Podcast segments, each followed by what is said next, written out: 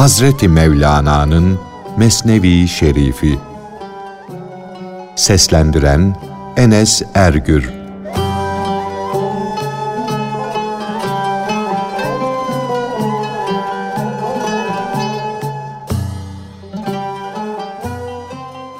Susuz bir adamın su sesi duymak için dereye ceviz atması.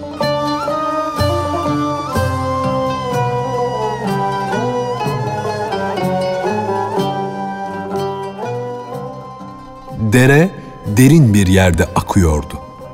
Susamış bir adam da orada bulunan bir ceviz ağacına tırmanmıştı.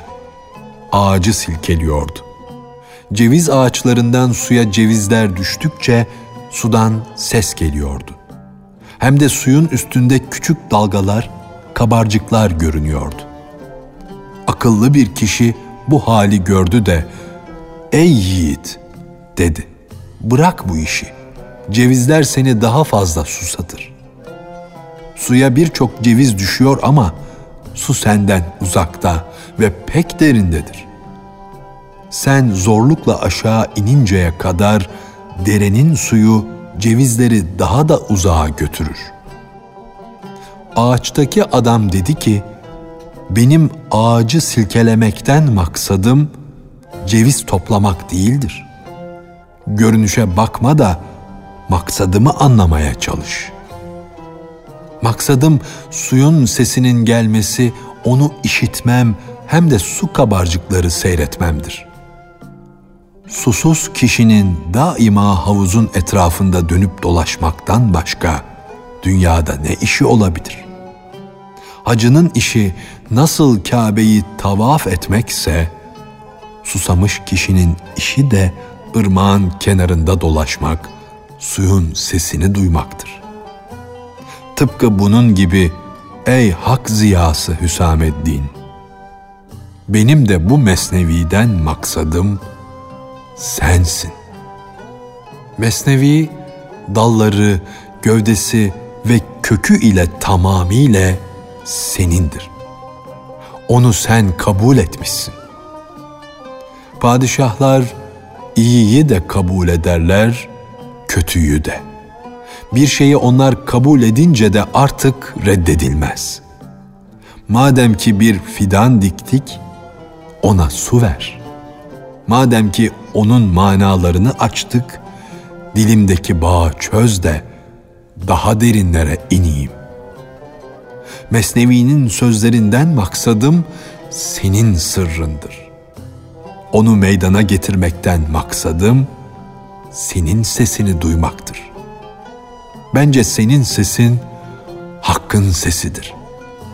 Haşa, seven sevgiliden ayrı değildir. İnsanların ruhları ile Rableri arasında keyfiyetsiz, neliksiz, niteliksiz, kıyasa gelmez bir birleşme vardır. Fakat ben nas, insanlar dedim.'' Nesnas, maymuna benzeyen bir mahluk demedim. Bence ruha, ruh olanı tanıyan kişiden başkası insan değildir. İnsan adam olan kişidir. Nerede adam? Sen insanların manevi başını görmedin ki. Sen kuyruk gibi geri kaldın attığın vakit sen atmadın. Ancak Allah attı. Ayetini okumuşsun ama sen bedensin.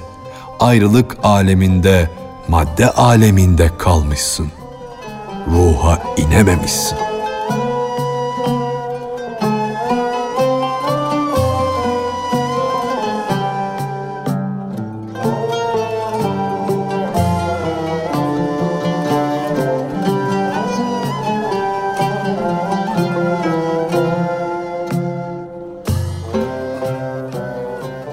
Edep, edepsizlerin kabalıklarına sabretmektir.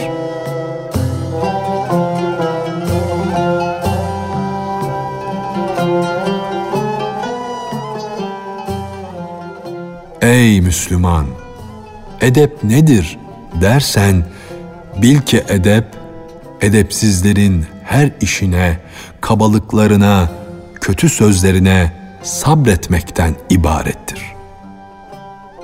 Kimi filanın tabiatı pis, huyu kötü diye şikayet ediyor görürsen, bil ki bu şikayet eden kötü huyludur. Çünkü o kötü huylunun kötülüğünü söylemektedir. Çünkü güzel huylu kişi kötü huylulara tahammül eden, onların kötülüğünü görmeyen ve söylemeyen kişidir. Ama şeyh birinin kötülüğünü söyler, birinden şikayet ederse bu şikayet hakkın emri iledir, kızgınlıktan değildir. Şeyhin kötülükten, kötülerden şikayeti şikayet değildir. Peygamberlerin şikayeti gibi huyun güzelleşmesi ruhun ıslahı içindir. Bil ki peygamberlerin tahammülsüzlüğü hakkın emri iledir. Yoksa onların yumuşak tabiatleri, hilimleri kötülerin yüklerini de çeker. Yani onların zulümlerine katlanır. Peygamberler kötülere tahammül ede ede tabiatlarını değiştirmişler, nefsani huylarını yok etmişlerdir. Tahammülsüzlük göstermeleri Allah'ın emri iledir.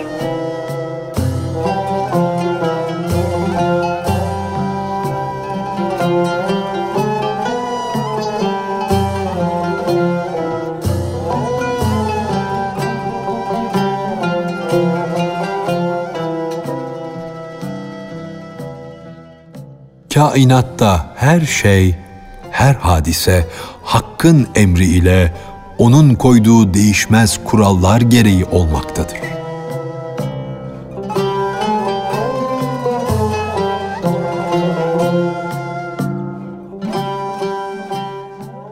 Başa gelen büyük felaketlerle insanlar imtihan edildikleri zaman yeryüzündeki, gökyüzündeki bütün zerreler Allah'ın orduları olurlar da onun emrini, buyruğunu yerine getirirler.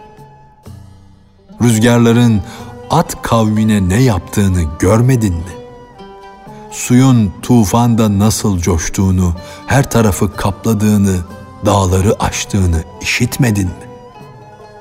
O kin denizinin yani Kızıl Deniz'in Firavun'a neler yaptığını, şu yeryüzünün Karun'u yuttuğunu, ebabil kuşlarının fil ashabına neler ettiğini, bir sivrisineğin Nemrud'un başını nasıl yediğini, Davud aleyhisselamın eli ile taşı kaldırıp atınca taşın 600 parça olup bir orduyu kırıp geçirdiğini, Hazreti Lut'un düşmanları üstüne taş yağdırdığını ve onları kapkara suyun içinde dalgaların yuttuğunu, boğulup gittiklerini bilmiyor musun? Dünyada senin cansız sandığın şeylerin Allah'ın emri ile peygamberlere nasıl yardım ettiklerini söylersem Mesnevi o kadar büyür ki, o derece hacimli olur ki kırk deve bile onu taşıyamaz, aciz kalır. Bir el kafirin aleyhinde tanıklık etmek için Allah'ın askeri olur. Emrine boyun eğer. Ey işte, güçte, hakkın emrine uymamayı kendine ders yapmış kişi. Şunu bil ki sen de hakkın ordusu içindesin. Senin cüzlerinin cüzleri bile yani bedeninin zerrelerinin hücrelerinin her biri Allah'ın ordusundandır.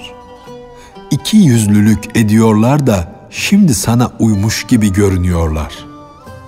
Eğer Allah onların sana karşı gelmelerini isterse her biri senin düşmanın olur.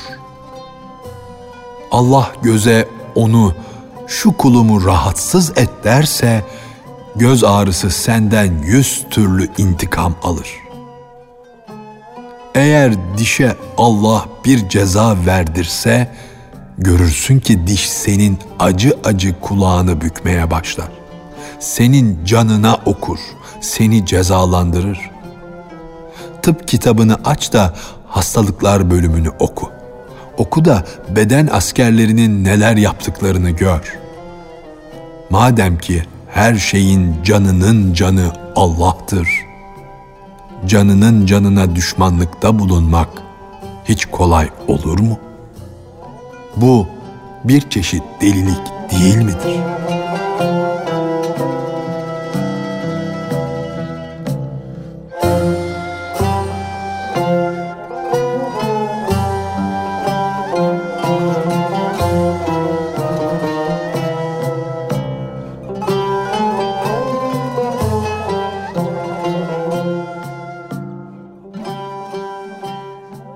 Aslında sen eşi olmayan tek bir varlıksın. Sen kendinin güzelisin.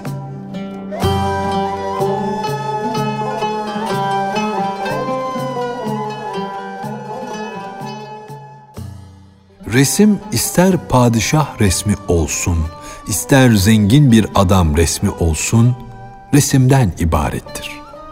Ruhsuzdur, can zevkini tadamaz. Onun süsü, güzelliği başkaları içindir. Boş yere gözünü, ağzını açmıştır. Ey zavallı, sen başkaları ile uğraşarak kendini harcamışsın.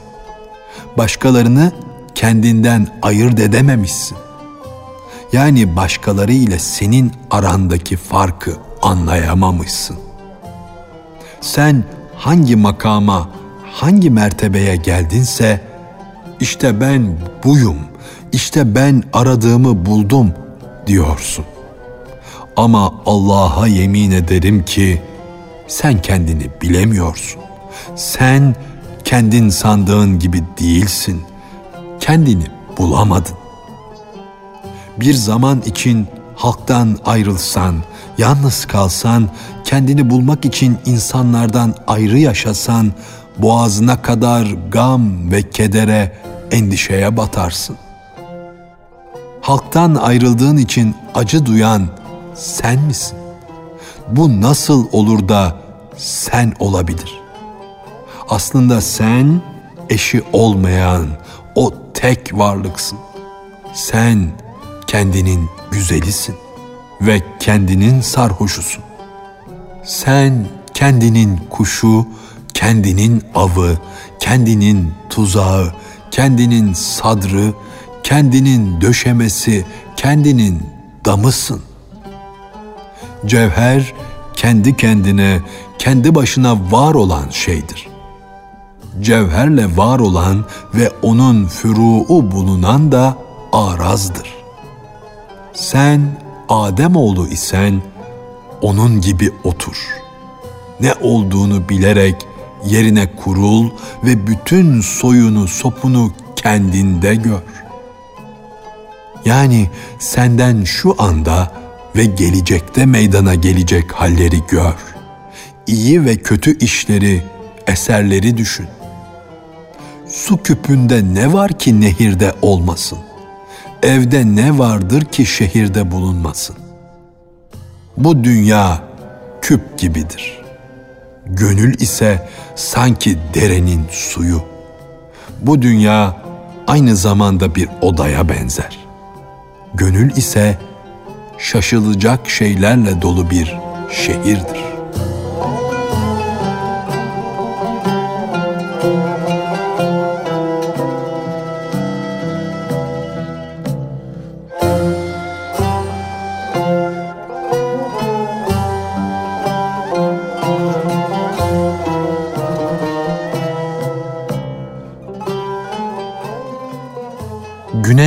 Balçıkla sıvanabilir mi?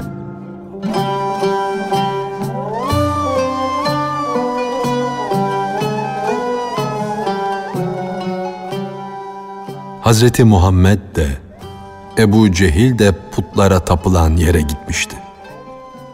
Fakat birinin gidişiyle öbürünün gidişi arasında büyük fark vardır. Biri puta tapılan yere girince putlar ona secde ederler. Öbürü girince o putların önünde başını yere kor. Bu şehvetler dünyası bir puthanedir. Peygamberler de, kafirler de bu puthanede bulunurlar. Fakat şehvet pak ve temiz kişilerin yani peygamberlerin ve velilerin kuludur. Şehvetin ateşi altın gibi saf ve temiz olan varlıkları yakamaz. Kafirler kalp akçe gibidirler. Temiz ve pak olan erler ise altın gibi olmuşlardır. Bu iki grup da şehvet alemi olan dünya potasının içindedirler. Kalp olan potaya girince hemen kararır, simsiyah olur. Fakat altın potaya girince onun altınlığı meydana çıkar. Altın potada hoş bir halde elini sallar, ayağını basar, ateş içinde güler durur. Bedenimiz bu dünyada bize yüz örtüsü olmuştur. Bizim gerçek varlığımız ise deniz gibidir. Biz üstümüzdeki bu çer çöp, bu saman yığınının altında gizliyiz. Ey bilgisiz kişi! Din padişahının yani velinin dış yüzüne, dış görünüşüne bakıp da onu çamurdan yaratıldı diye hor görme. Lanetlenmiş iblis de Hazreti Adem'e böyle bakmıştı. Peygamberlerle velilerin ruhları, manaları güneş gibidir. O parlak ve sönmez güneşi bir avuç balçıktan ibaret olan bedenle sıvamak nasıl mümkün olur? Söyle bana. Nurun üstüne yüz kere toz, toprak atsan yine nur kaybolmaz. Baş gösterir, görünür. Saman nedir ki suyun yüzünü örtsün? Balçık ne oluyor ki güneşi gizlesin de göstermesin?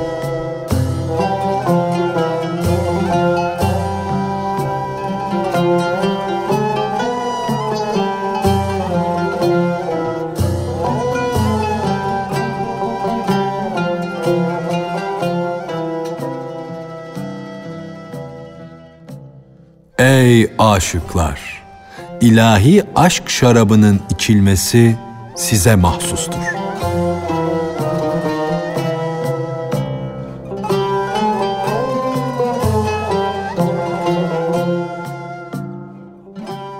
Aşkın sesi gelince ölmüş ruhlar kanat çırpmaya, ölüler beden kabrinden baş kaldırmaya başladılar. Gökyüzünden haktan bir nida, bir ses geliyor diye birbirlerine müjde verirler. Bu öyle bir nida idi ki onun tesiri ile inançlar güçleşiyor, gönüllerin dalları ve yaprakları yeşeriyordu. Aşktan gelen o davet nefesi İsrafil'in suru gibi ölüleri mezarlarından kurtardı. Ey hak yolcusu! Bundan böyle sen mutlu olmaya bak. Allah daha iyi bilir ya, rahatsızlık devri geldi, geçti. Ey aşıklar! ilahi aşk şarabının içilmesi size mahsustur. Siz hak ile bakisiniz. Yani ölümden kurtuldunuz. Ölümsüzlük sizindir. Ey gönüllerinde aşk derdi olmayanlar! Kalkın, aşık olun.'' İşte Hazreti Yusuf'un kokusu gelmekte. Hemen koklayın, o kokuyu alın. Ey kamil mürşit! Sen de gel. Süleyman'a mensup olan kuş dilini söyle ve her kuşun ötüşü gibi öt. Madem Allah seni kuşlara gönderdi, her kuşun ötüşünü de sana öğretmiştir. Cebre inanan kuşa cebr dili ile söyle.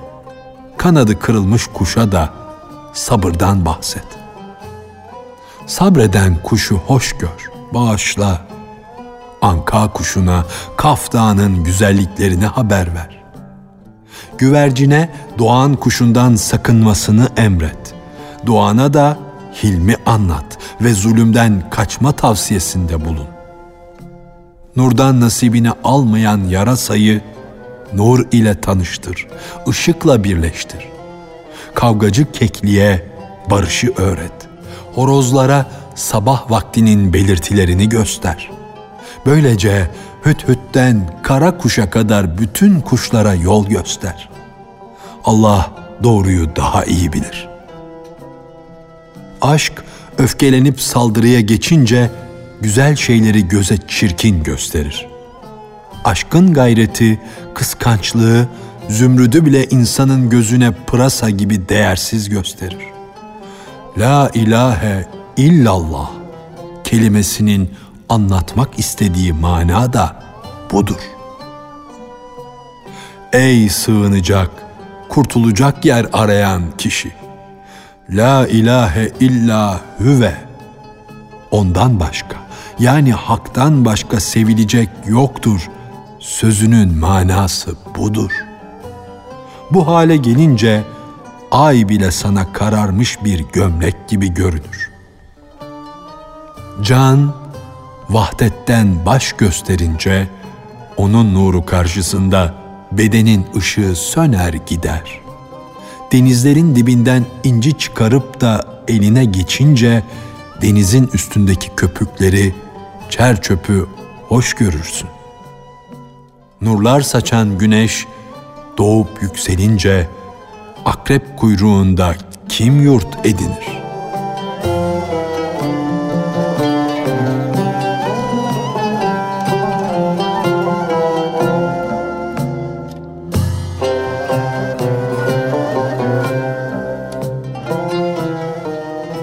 Hazreti Mevlana'nın Mesnevi Şerifi